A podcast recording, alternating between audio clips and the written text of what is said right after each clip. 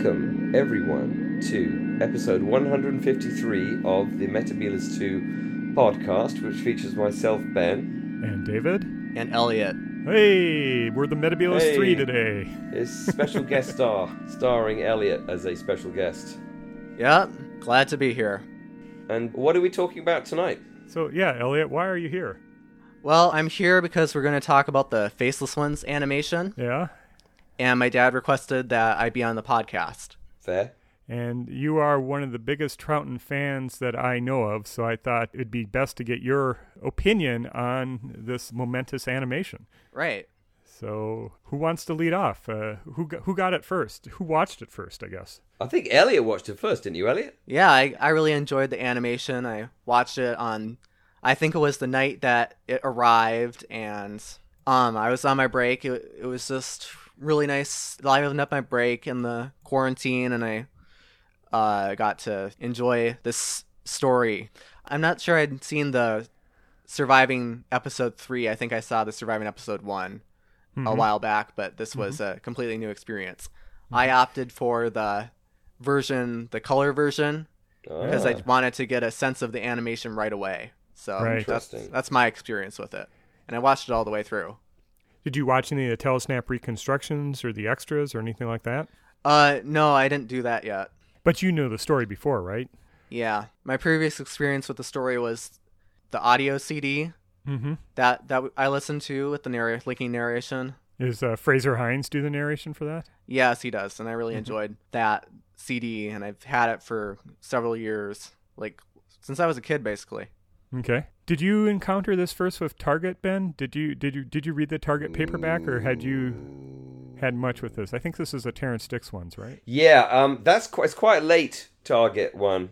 Um, So I think I might have actually stopped reading the targets at that point. So I've not had a lot of experience with the Faceless Ones at all, to be honest, apart from watching the two missing episodes on the Lost in Time. Um, I think that's really pretty much my only encounter with the eponymous Faceless Ones. So yeah, this was almost a completely new story for me. I mean, obviously I know what happens. Well, obviously I know what happens. The Doctor beats them Yes. because that's what happens in every story. Um, but I mean, I, I have an idea of what happens in the story. Um, I think, um, though, uh, yeah. I mean, it's, it's yeah. Having watched a full six episodes, um, I now have a very good idea of what happens in the story. did you opt for the color version first, or did you? Yeah, I opted for the color version, but then I also had my trusty copy of um, Doctor Who magazine's special edition, the missing episodes, Second Doctor Volume One, which was published in autumn of 2013, which has all of the telesnaps for the uh, missing, all of the missing uh, Troughton episodes. So I was able to kind of follow along with the telesnaps a little bit. So with the telesnaps, did, did it have? Was it like those photo novels on the BBC website where they have a little bit of description at the bottom? Yeah, exactly. It's exactly the same. So there's basically there's each telesnap, um, and then at the to the to the right hand side of the telesnap, it gives a little bit of description of what's going on around that particular snap.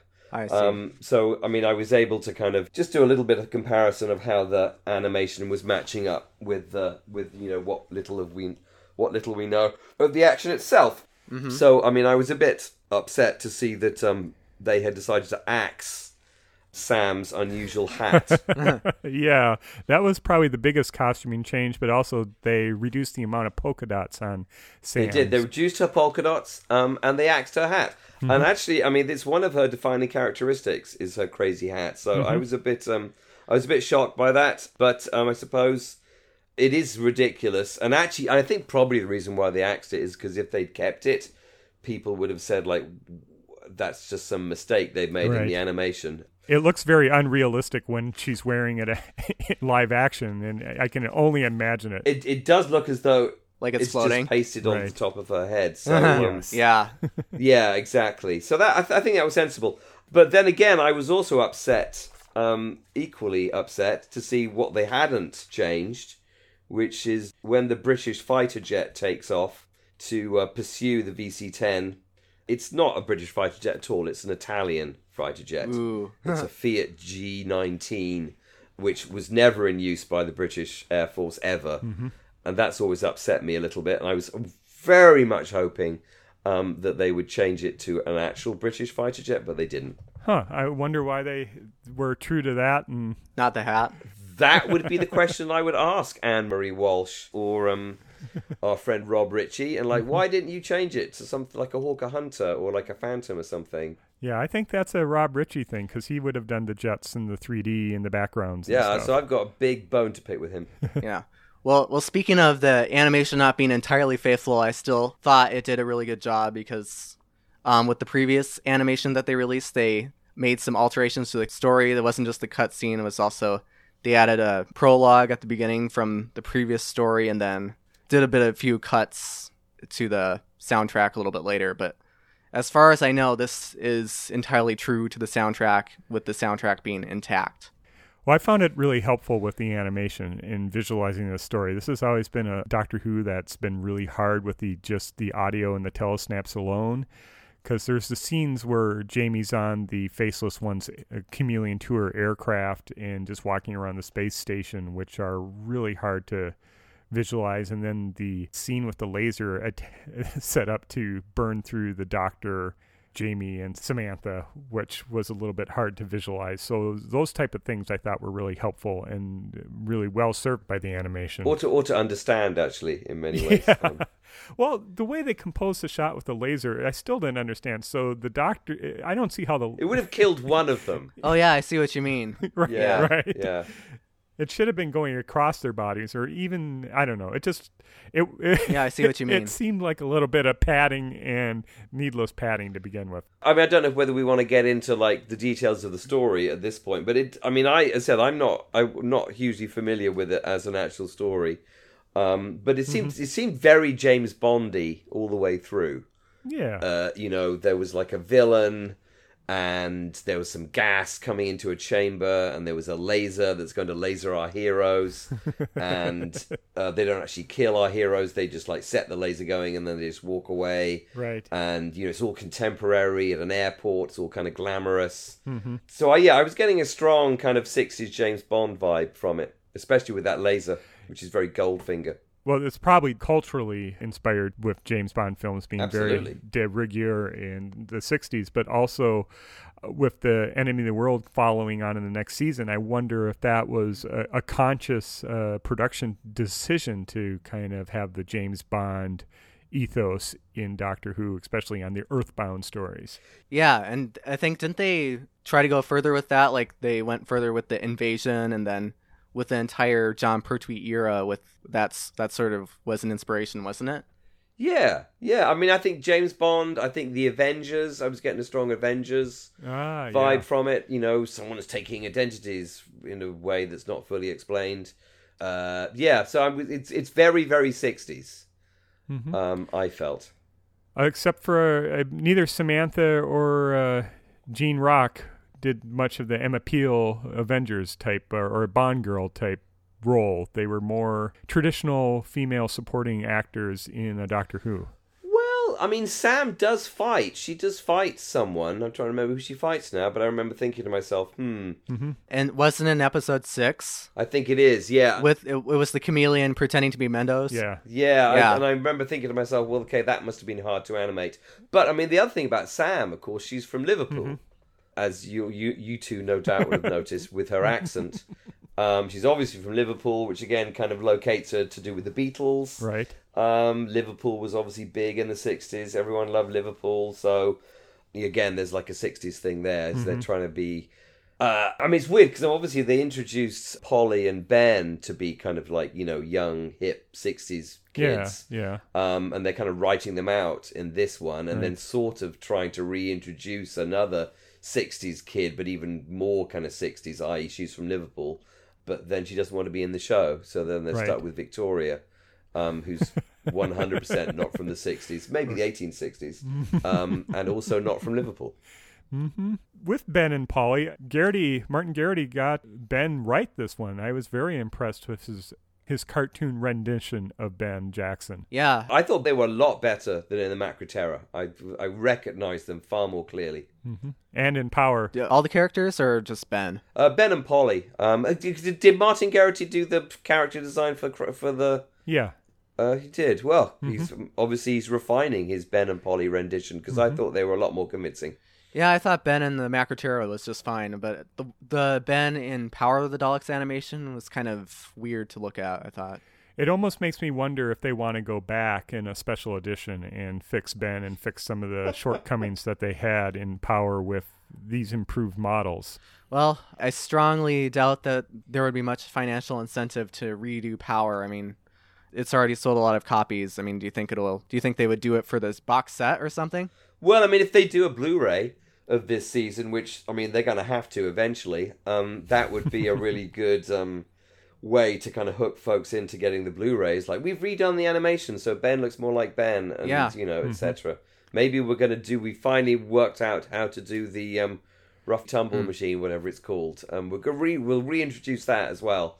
I mean, can see those are reasons where you know then they would. Oh yeah, then you know people would then go out definitely go out and buy the Blu-ray. Yeah. Yeah, because these have been released on Blu-ray. Uh, all the animations have already had a Blu-ray release, so that would give BBC Studios an uh, extra way to entice us Who fans back for a, a double dip. Absolutely, absolutely. Yep. yep. And are you thinking they would do an entirely new animation, or would they take their existing assets and sort of touch it up a bit? What do you think they would do?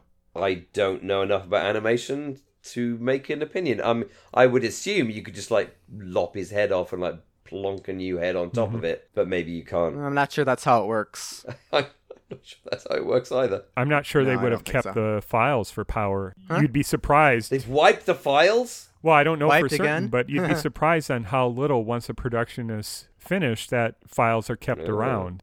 Wiped again? Wow. I would think that at least for like major movies, they would keep those files like they're really like they would keep all the footage for the new series of Doctor Who that they film. I would think, you know, as a backup. Or you don't think so? I, I would guess not. I think it would be uh, a lot of it would be wiped. Even uh, Murray Gold has wiped a lot of his original scoring for Doctor Who. He does not keep Wow. things around. He, I mean, that's why we don't have a Series Ten audio release is because I believe he d- didn't keep the files because he had moved on. He had he he Huh. was done with Doctor Who. Well, that's terrible. Wow. Yeah. Um. Oh. so uh, is then is. I mean, did he write down? Did he do notation for the music? I honestly don't know more beyond that, and I I do know that he Wow. doesn't Okay. keep things Wow. around, and uh, he has no real pressing interest to do a Series 10 one, and he says I'm not even sure I have the files anymore. So we will Wow. see. Well, okay, fair, fair. All right. So I would hope they wouldn't have to do a remount entirely if they were to go back and tweak power, but you never know. Yeah. Interesting. One thing is Yeah. interesting also with this, they use Toon Boom for Macra, and they went back to Flash animation or Adobe Animator is what I guess the officially is called then. But this is a return to Flash animation, which debuted with the Invasion in the Doctor Who line. So this is back to standard Yeah. form. I didn't find the animation as satisfying as for Macra. Right. It felt very much like Flash animation to me, which of course is correct because that's what it is. Um, I liked the animation better on Macra than I did here. I would concur with that. I think the character designs heavily influenced by just the way Geraghty realized uh, Ben really I think stood out, but just the animation style I think was a little bit more retrograde than what they had with Toon Boom. Yeah.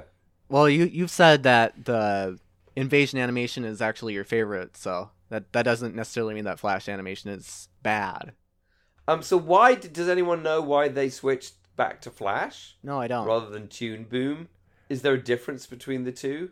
Definitely is different software company that makes it, and it could just be that they had animators. They used 15 animators for faceless ones, and maybe they were able to find 15 animators to use or has that had experience with Flash animation, and maybe they're harder to find Toon Boom animators, or maybe they Interesting. maybe they had a bad experience with Toon Boom after all and decided to go back. It's certainly a more irritating name.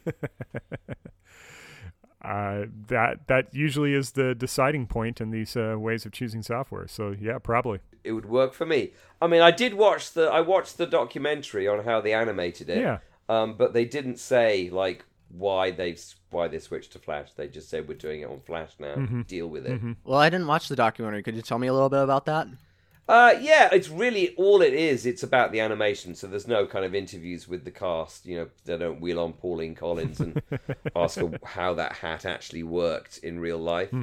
Um, it's just Anne Marie Walsh, the director, and then Martin Geraghty, and then a bunch of the animators, and and Rob and Rob Ritchie. Though again, he doesn't reveal why he chose not to update the fighter jet to something that was actually realistic.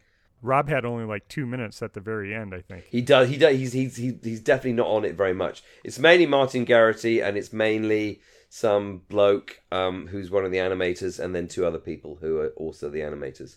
I was very very angry to see that um, Anne Marie Walsh um, has an original page from um, Adrian Salmon's uh, Cyberman story for Doctor Who magazine. Uh, Yeah. something I covet massively, um, and I'm jealous that she was able to get one and I haven't got one. Well, sh- you got to hire Aid for some work. She has Aid doing the coloring. When, Um, when when I contacted him like three or four years ago, he said he'd sold them all.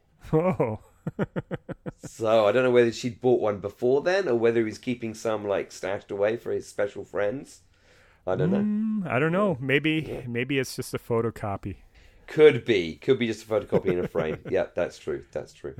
The one thing that Anne Marie Walsh, the director producer Yes. of this, had to say was she was no longer animating Tartan. So Mm. makes you wonder if that's a red herring that the next one that they are going to do is the Highlanders The with Highlanders. all Tartan. all tartan all the time. Well, I mean, I think the simplification they did for um, Sam's dress, you know, which is quite a complex kind of op pattern with just dots, again, may kind of indicate, you know, what approach they might take to tartan. Um, and I think also this is interesting because, I mean, essentially the faceless ones is just men in suits standing in rooms talking about stuff, which is actually quite boring um, to watch. And, you know, the Highlanders is also kind of men standing around, this time dressed in tartan, and they're outside, but they're still just talking about things. So we will see. Yeah, we will see. The fight scene, I think, was probably the most awkwardly bit of animation that in in it between Meadows and Sam, and then uh, Wanda Ventham, uh, Gene Gene Rock character Yeah. at the end. I thought so. Uh, men standing around in suits or men standing around in kilts might be uh, what the Flash is really good at. And that's maybe why they why they switched to Flash. Possibly, maybe it's better for the suit thing. I don't know. Yeah, Yeah, they liked animating Crossland, which was played by Bernard Kay, who's in Colony in Space. yeah, yeah.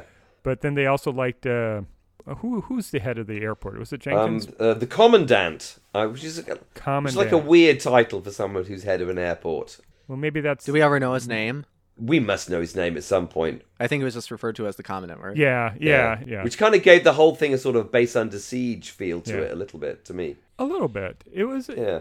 They liked animating him too, so they did a lot of uh, special things with his lips and his eyebrows and stuff with that. And they seemed to pay almost more attention to him than they did with Pat Troughton's animation in Yeah. some ways.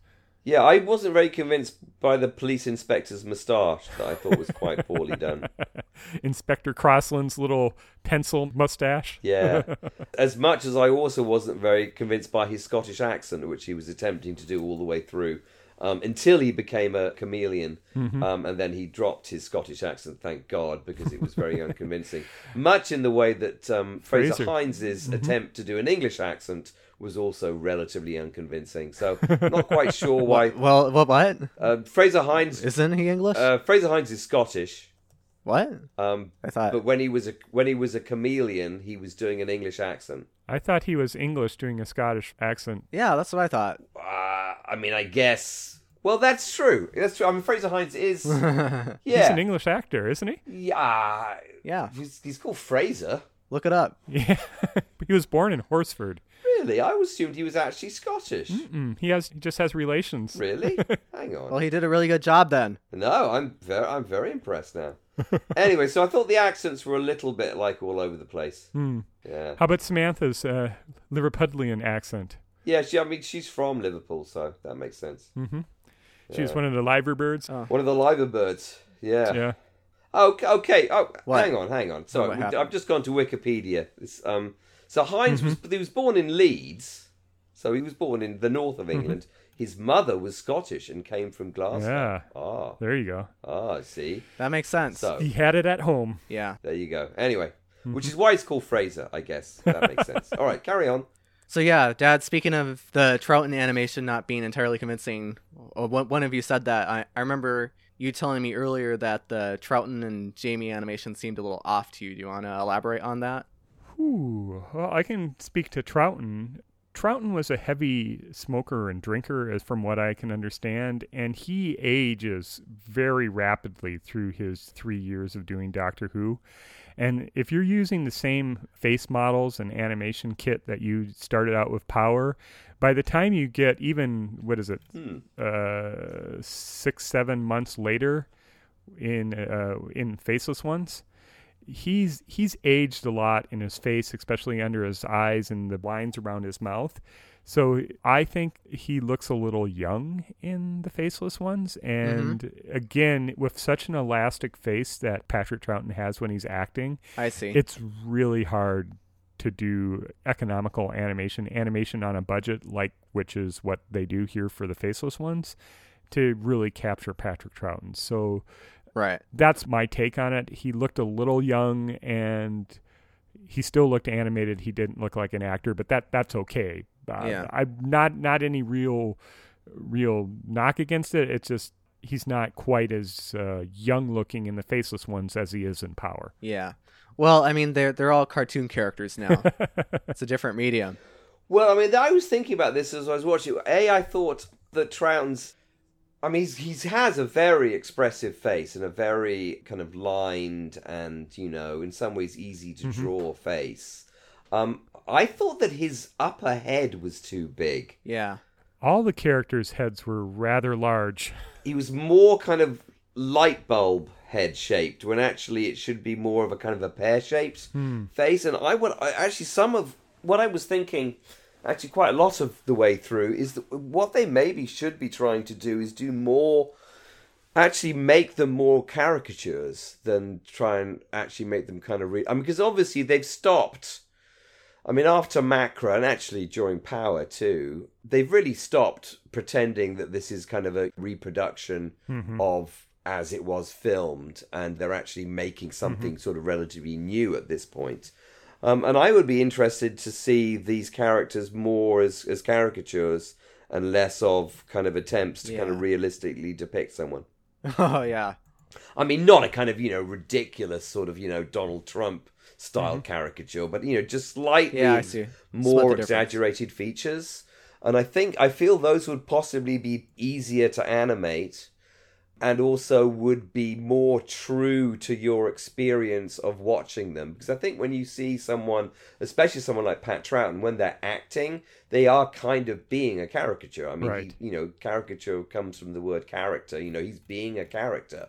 You know, he's exaggerating aspects of his own personality and his own features in order to present a character. So I, I don't know. I mean, maybe that's a little bit too risky at this point, but um, I'd certainly be interested in seeing how that would work. Yeah. Well, I remember when you were talking about the Macra animation when I listened to your podcast. Hmm. Before they actually made it, you, you suggested that you know maybe they they could do it in the style of Yellow Submarine or Mythmakers Yeah. they could do in the style of Oh yeah, um, Hercules or something. yeah, yeah, yeah, yeah, So that's what So you I'm a, I've I listened to that one.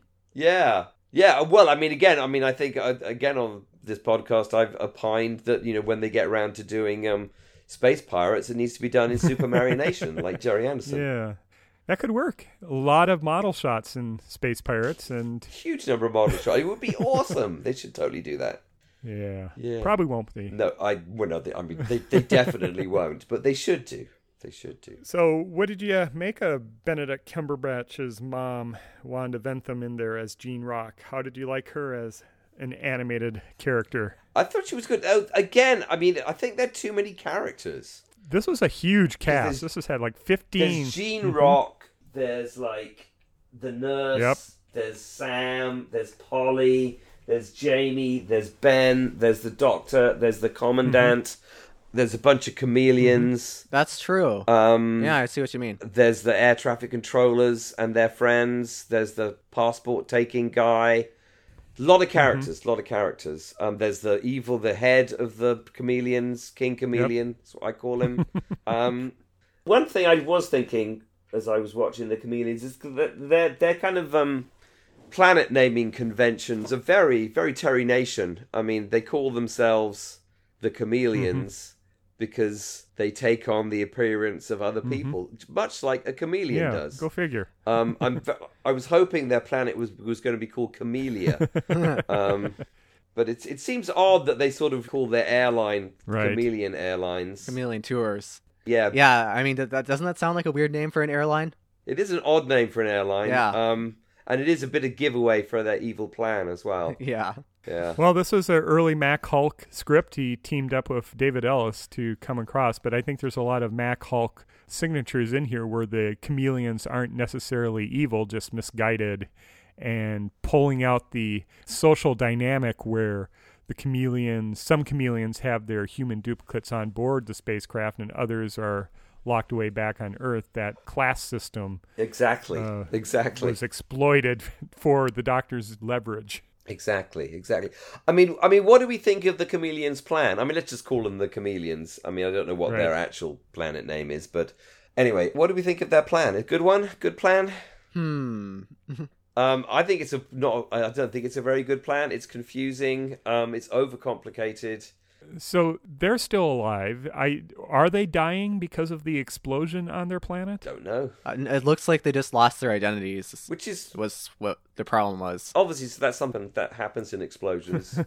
you lose your identity and then have to go and steal other people's. I mean, is this the first appearance of the shapeshifter in Doctor Who? Have we had shapeshifters before? Hmm. I mean, and by shapeshifter, I mean uh, aliens that can take on other people's identities. I think this is the first. No, we haven't. I think this is the first.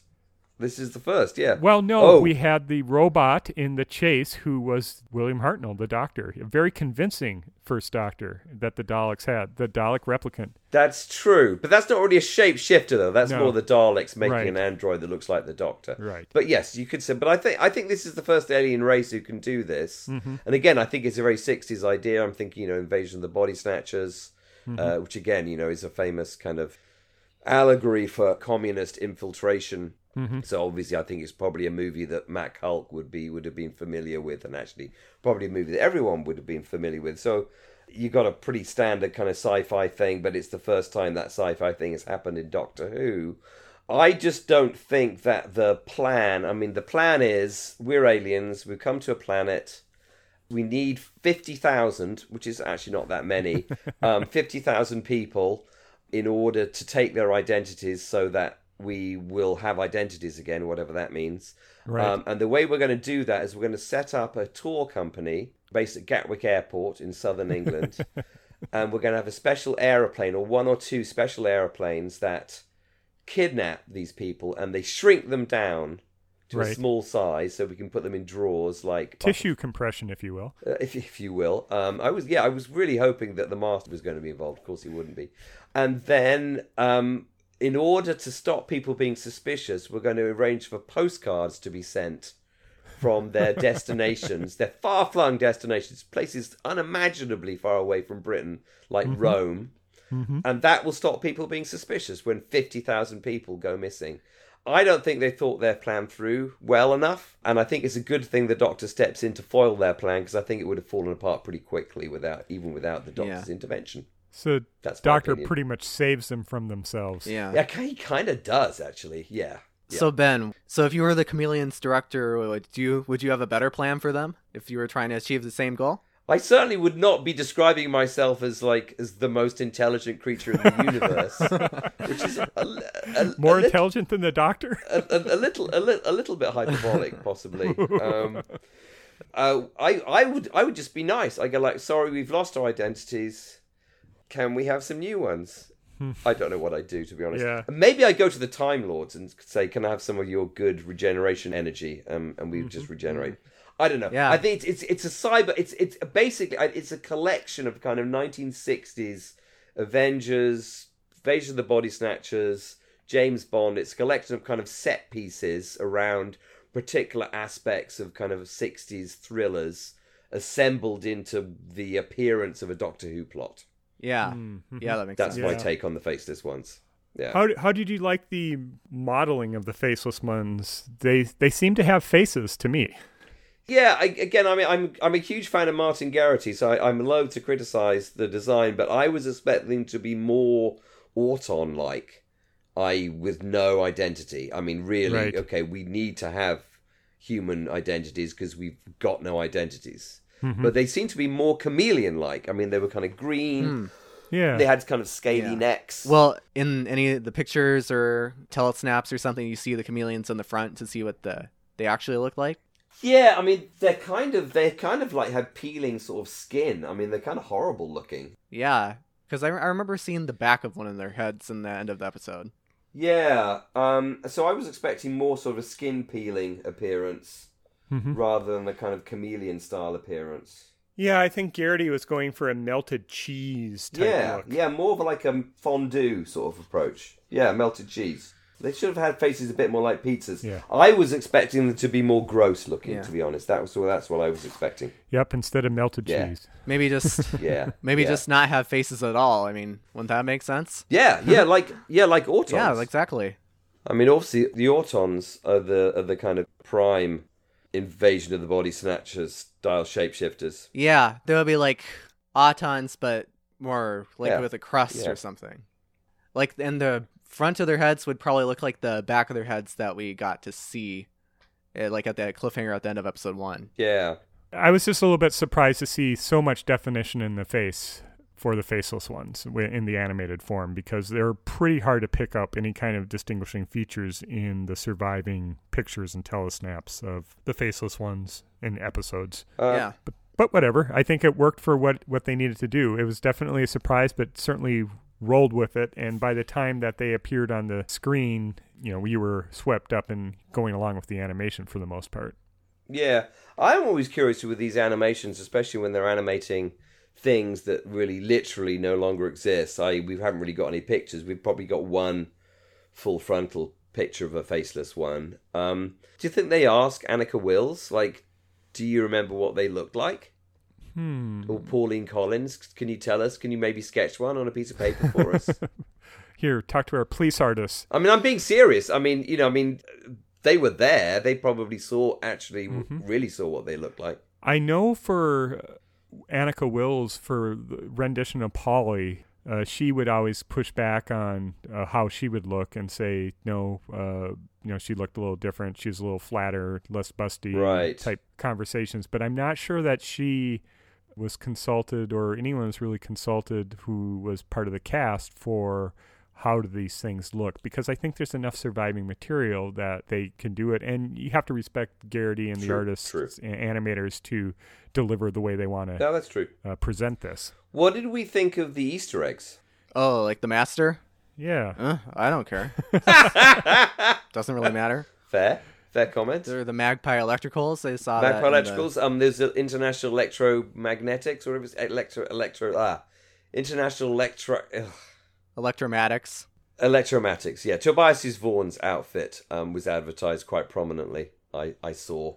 Hmm. Um, The one that I liked best probably was Hickman Oil. Hickman Oil. Yep, I spotted that. Clayton that was Hickman. pretty uh, pretty prominent. Yep. There's a Yep. newspaper with the War Machines defeated, kind of partially there on a close-up scene. Oh, I didn't see. Is that when they were reading the newspaper upside down? No, that was in I think episode five, right before uh, the commandant picked up the telephone, or maybe Jean picked up the telephone. Okay, I'll have to give that a rewatch. Take a look. Mm-hmm. I mean, I like those. I think I'm happy for them to have more of those. I think they're fun. I mean, they make it fun for you know fans. Yeah, Not that anyone who isn't a fan isn't going to be watching this, but you know what right. I mean. I think it's nice. It's a little bit of I Spy going on there, especially. I have heard the Faceless ones quite a few times, and so I found Mm. myself kind of drifting off. And by putting those in there occasionally, it did help me focus in back on what's going on on the screen rather than wondering why Anneke Wills's hair as Polly waved, particularly the weird way that it did, or being focused in on how someone's uh, uh, shoulders are moving or bodies were moving and how straight everyone was standing type type things. Yeah, yeah. Um, I mean, I could, I could, I could have done with more of those. I mean, I'm, I'm perfectly happy for them to do more of those if they want. Well, they probably have ample opportunity if they do the smugglers or uh, the Highlanders to slip in some more uh, Yeah. callbacks. Some of those famous, famous uh, 18th century advertising hoardings, advertising magpie, ye olde magpie electrical, electricals. My my favorite my favorite was for Esco Gas, the advertising there, kind of a teaser for the Fury from the Deep. I thought Fury from was the deep, exactly. fun. Yes. So building this larger second Doctor world with uh, the upcoming animation of Fury, I that was probably my favorite Easter egg. Yeah, yeah. The um, the expanded Troughton universe. or Something. yes, they all all takes place in the Troughton same universe. in the same universe, which of course it does. So yeah. How about the pacing? Did you think this had six episodes worth of material, or do you think it would have been better as a four-parter? Or No, I, Four-parter. I I wouldn't cut anything. I I thought it was Really? Yeah, I mean, Oh. I watched the whole thing all the way through, and it uh, con- was consistently entertaining and s- never got bored at all. Huh. do you have a favorite episode or a favorite part of the story that you particularly like? Um, I like the part in episode two where they go into the uh, photo booth.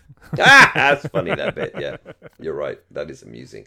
for me, the one piece I mentioned this earlier, the scene with the laser just seemed superfluous. I didn't understand the purpose, and it just Yeah, that smacked to me of padding. that that that makes sense. Um, do Mm-hmm. do they have tall telesnaps of that scene? Did it? Do they know if it looked like it did in the animation? Yeah, hang on. I'm just looking at my telesnaps right now. In fact, wait a second. Yeah, I'm pretty Well, sure. Well, with the telesnap uh, illustration that they did on disc three of my DVD set, they just have a light moving, so it's not a laser. So it was much more dramatized from at least what they did at the telesnaps. see. Yeah, and they are they are lying in the same position. So I mean, I mean that's what's as David was pointing out. That is what's weird, is that the, the, all they had to do was just turn them in another direction, and it would have made sense. Right. But the way that they had it, it would just have killed Right. one of Yeah. them. Right. And actually, to be honest, um, he could have just shot them all, and they would have been killed. Yeah. more quickly and also more efficiently, and actually also have been killed. Um, you think they would have hanged on for the bodies that they needed? You know, they could have had fifty thousand and three then. Oh, that's true. Because I mean, yeah. Because eventually, they're yeah. No, they- that's entirely right. They're, they're after bodies. I mean, they're a bit like Cybermen. You know, I mean, they do need they need human bodies. Um, it's weird that they would reject three good specimens like that. So my understanding is they only need the bodies until they're entirely drained of life, and then they're okay. So, because I always thought the loose part of their plan was they were just keeping these bodies in in the car park in the Gatwick airport. And- Yeah, where they would never be found. right. it's it's it's. it's it is unlikely they would ever be found. That that's that's that's true. Um, yeah, that's another that's another slightly weak part of their plan, to be honest. my guess is they wouldn't be found in time once they're all drained, but it It's unclear. it seemed it seemed a bit weird and then all you had to do is pull off the uh, remote from their arm and they would turn into pools Goo. of uh, green goo Yeah, and then they had that weird because they had their ray gun, which kills you, and then they had the weird pencil that freezes you, yeah but only freezes you for the amount of time that you need for them to get away or something, Mhm. and then you just kind of wake up again. yeah it's stun powder Yeah, a kind of a sort of indeterminate length of stun stunnage from the stun the stun the stun pen. yeah Yeah, well like you said they could have had a better plan and yeah, they the doctor really saved them from themselves I think he did. I mean, I again, I mean, just to go back to last week's podcast, I'm I'm upset the say the faceless ones haven't haven't appeared again. Um, Hmm. classic, they're classic enemies.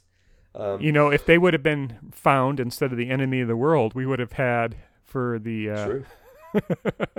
we would have had instead of the great intelligence, we would have had the uh, uh, ins- chief inspector or whatever, uh, the or- faceless ones, Yeah, exactly. the, yeah, the our leader or whatever. yeah, yeah. Um, have they they they've never been big finished, have they?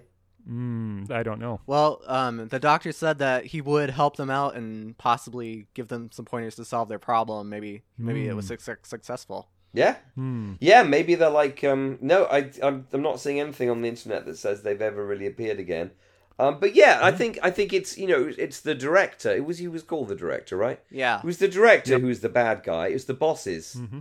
It's the bosses who are evil. I mean, this is Mac Hulke, as we just pointed out. Um, Gunned in the back. too. yeah, the kind of the the regular faceless ones. They're just victims of the Mm-hmm. of the class system that's imposed by the um by the ruling classes. So yeah, I wonder if it would have been more uh, dramatic or uh, something at the time because I was kind of I noted to myself how unfazed I was by uh, Jamie getting shot down, or it was the faceless one, Jamie, but getting shot down right in end of episode six along with the director.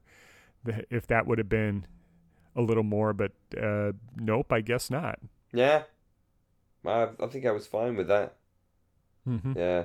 I guess we all, everyone knew it wasn't Jamie, but you could have you can imagine if they were doing series series four trailers at that time, that would have been the scene of Jamie getting shot would have been on that trailer, and people would have been going, "Is this where is this where Jamie bites it?" Yeah, exactly. Frazer Hines. Uh-huh. the half Scottish, the half Scotch Frazer Hines. Is this where he finally, finally goes? How do we feel about the the writing out of Ben and Polly? That's I think sad actually that Yeah. they sort of just get sidelined and then the Doctor just said goodbye and off they off they pop basically, Exactly. which is a shame because they um because they're good characters. I like I like I like Ben and Polly. I I remember reading that they were originally just going to write out Ben because they felt that the cast was too big with Jamie, Ben, Polly, and the Doctor. Fair. But then they both wanted to leave at the same time. Hmm Is what I what I read. Anneke Wills You know. would want to go with uh, Michael Craze. Yeah. That's Yeah. that's what I thought. Yeah, it makes sense. Yeah, It but they sense, yeah. Uh-huh. they they really liked Jamie and the Highlanders, so they thought we'll bring him along. And then once he was there, it sort of messed up the dynamic that they already put in place. So, Mhm. and I think I read somewhere that their contracts end, and that was just a pre-filmed insert for episode six. Oh really? Oh right. So they only really paid them for two episodes. Yeah, Well, fair enough. I mean, it's, it's, it's license payers' money. Yeah. Yeah. I mean, I'm used to the story, but it's it Right. is kind of odd odd how they just disappear with you know, especially Ben without a trace. You know.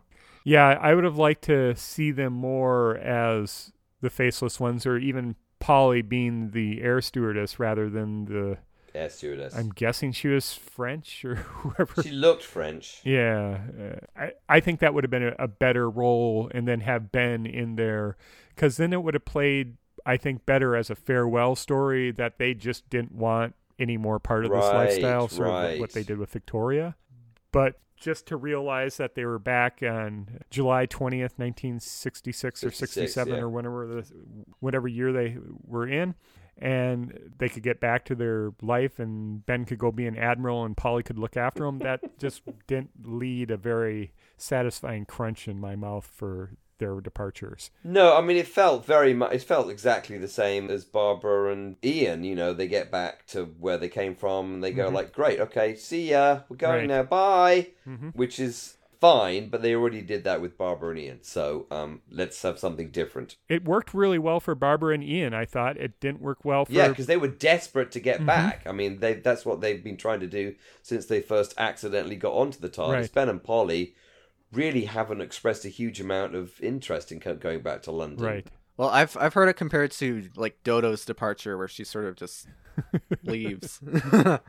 you know, so so True. Ben and Polly Yeah, similar. uh, left in the same way Dodo left and they arrived. So Mhm. maybe you know. Well, it's, Dodo is even worse. So she left off screen. Just send the doctor my love. yeah, yeah. Doctor Who is required. Dodo is not. Dodo is not required. They just had Jackie Lane on um on the internet. really? Yeah, they had some we I couldn't really follow what was going on, but they've got some kind of they had some kind of virtual convention on Twitter the last couple of days Hmm. or something. Anyway, but they, they got Jackie Lane to record a a, a hello, which is Oh. amazing because no one's really even knows what she looks like. Um, Well, she's in France now, Paris. I thought. yeah, yeah. So As um, far away from Doctor Who fandom as as is humanly possible, at least sixty or seventy miles away from the British coast. that's Uh, pretty far. It's is- almost as far as uh, London is to Rome That's true. or yeah. Zurich. Or Zurich. Goodness. The other exotic location. I could just imagine parents getting a. sp- Oh yeah, he's in Zurich.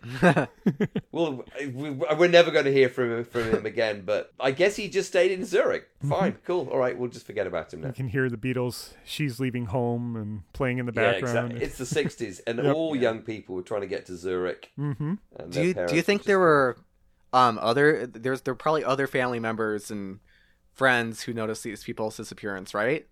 Yeah, I'm not. I'm surprised, like actually, that the Chameleon Tour booth wasn't besieged by angry Liverpudlians demanding to know where their offspring, stroke siblings were. But I guess it's only Sam who really cared. It wasn't Brian's Yeah. parents that were looking for him. It was Brian's sister, Sam, who was looking for him. Exactly. So, yeah. So Brian's parents were like, "Oh, "I don't care. He's Well- he's probably in Zurich. it was the 60s. It's the '60s. Yeah. We do got a postcard from him. What more do you want? There you go. Exactly. He's, he's yeah. He's probably he's probably Afghanistan by now, on his way to an ashram in Kashmir mm-hmm. with the rest of the Beatles. Yep. We don't I, I think he's dead to us. he's a Liverpudlian Indeed. hooking up with the Beatles in, Yeah. in India. Yeah, exactly. Yep. Yeah, yeah. With George uh, George Harrison and the gang. Yeah.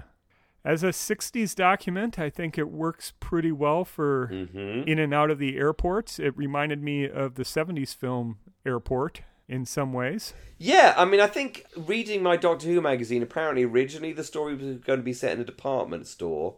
Ooh. Um, Like Rose. uh, yeah, and also like the Autons as well, in fact. Mm-hmm. And uh, but I think they decided it would be cooler to have it be at an airport.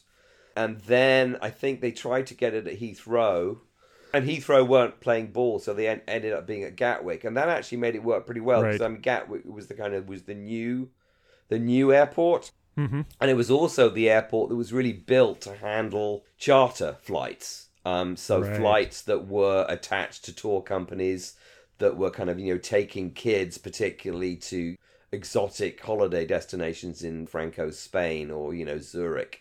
Yeah. So it actually kind of fitted together pretty well, almost. I mean, maybe a bit by accident, but I think pretty well in terms of kind of a '60s style document. And I think, I mean, I think you're right. I mean, it is. I think it's a very, very '60s story, and I think it is another example of who trying to be contemporary. I just think it's fascinating that you know the next episode they just kind of whiplash. They just kind of throw it all away and have Victoria, um, which it actually also actually works better, really, uh, for me. The 60s aspect or the I mean- 1860s aspect? Uh, I think I think who works better when it when it doesn't try to be contemporary. And I think certainly if you look at sixties television, you've got so much. You've got you know got the Saint and you've got the Avengers, um, and you've got all this Adam Adamant. You've got all this trying to be hip stuff. And actually, I think it's good that sort of who never really was that successful in doing that. And I think Victoria is a great companion. And I think Zoe, who follows on from Victoria, is an even better companion. Um, and and what's great about Victoria and what's also great about Zoe is that they have a '60s feel to them. So Victoria has a you know a kind of Carnaby Street, that kind of faux Victoriana that was very kind of 1960s. And then with Zoe, the fact that she's you know an empowered mathematical genius with an incredibly funky wardrobe kind of makes her more 60s than a kind of you know a Sam from Liverpool would Yeah. be. Yeah. Yeah. So, of the three 60s companions for, for Troughton, Polly, Victoria, and Zoe, you you're you're of the opinion then that Zoe is probably the most successful. Zoe's Yeah. the best. Yeah, Zoe's the best. I mean, the, I mean, the great thing about Polly though is that you know Anneke Wills was a kind of '60s icon. I mean, she wasn't Twiggy level mm-hmm. famous, but she was married to Michael Gough, and she was all the right parties, and you know, she actually was a mm-hmm. '60s girl, which kind of making a sort of meta way makes her better, but actually makes her less good because she's not really acting it; she's just kind of being it. In my opinion, that's just my opinion. I mean, I don't know whether I'm right or not. Victoria always reminded me of kind of like a Portobello Yeah, a market girl Yeah. who's out there going secondhanding clothes, Yep. antiques. Absolutely. Yep. Granny takes a trip, all that kind of stuff. Um, which Yeah. I said makes her more 60s than someone who's ostensibly actually from the 1960s. You get my meaning. Do you have a preference, Eliot, of the three? Um. Well, I like Zoe. Yeah. Yeah. And I think it helps that it's so obvious that the chemistry with um, Victoria, uh, Deborah Watling, and then also Zoe Wendy Padbury. I think the chemistry between those two women and Frazer Hines, who you know, was famously, you know, a man about town, and Patrick Troughton, who's also kind of famously like, I've got two wives, Right. um, man about town. I think the chemistry between all those people was so strong on the screen that uh, just really, it just really kind of worked, basically. So, if you're going to watch this again, or would you go for the black and white, the cut down four by three? Would you go for the telesnaps? Uh, go for the color again? Go for black and white widescreen or audio only? What What would you guys choose? Hmm. Well, it's actually four ways of watching it because, um, with the first disc, they have all the black and white episodes, like all the black and white animations, Mhm. all six. They have the surviving episodes, and you have the option to watch either all animated in black and white or with the surviving episodes. Uh, they they have the second disc, which has the color animation all the way through, and then the reconstruction. Um, I, I guess I would probably watch it with the surviving episodes. I was really able to get into the invasion in that same way, and it really brought me into Mhm. the story. And I, I see this as sort of of the same s- spirit. I, I really like that they managed to cut them down to four by three aspect ratios, so it really fits together. Mm-hmm. I think the weirdest way to watch it, because if you're gonna, would be the four by three animated all the way through. Okay. I mean, if you're gonna watch it in four by three black and white, you probably want to. This those same people would probably want to watch the surviving episodes, but I'm just glad they included all the options on there for people to choose. Yes, indeed. Yeah, on Gallifrey Base, I saw. Oh yeah, I saw people complaining that there were unnecessary options, but I think that's kind of silly. I mean, they did it because people have different ways they like to watch these things, and they're trying to give as many options as possible given the space. I think there would be a lot more complaints if they hadn't give everyone the options. I think it's weird that people, oh, we've got too many options. Um, I if I watched it again, which I'm not sure exactly when that's going to happen. To be honest, um, even during the COVID lockdown that we're currently enjoying. Right. But if I were to watch it again, I would probably watch the black and white uh, version um, with the commentary. Yeah, interesting. I tried to dip into the telesnap reconstruction, and I have to admit that I really prefer the animation when on this particular release c- compared to the telesnaps. Now, whether I would go t- for the color or the black and white or the four by three again, I think that's up in the air. I think the only way I would do black and white is if I was looking at the original episodes, and if I was doing original episodes, then I might consider doing the four by three, but Is there? Do you know if, if you get the Blu-ray, is there branching? I don't know. I didn't have the Blu-ray since I have trouble playing UK Blu-rays here. Right. I wonder if they do, if they put it into a box set, whether they'll do branching for it. So, you know, you can start, you know, you can start off with episode one is the live action and then branch straight into episode two is the black and white. Yeah. I don't know, but the black and white anim- animation and then go to episode 3 mm-hmm. is live action and then etc. etc. Well, I don't know about the Blu-ray, but you can definitely do that on the DVD. Yeah. So I Yeah. I don't know. I, I think I'd watch it again in the black and white, but if beyond that, probably I would just opt for color. This animation definitely is made to be watched all in color and yeah. the bits that I really found useful in this is when there wasn't any kind of dialogue on the screen, instead of having to read Right. subtitles on what was happening, could actually watch what was happening.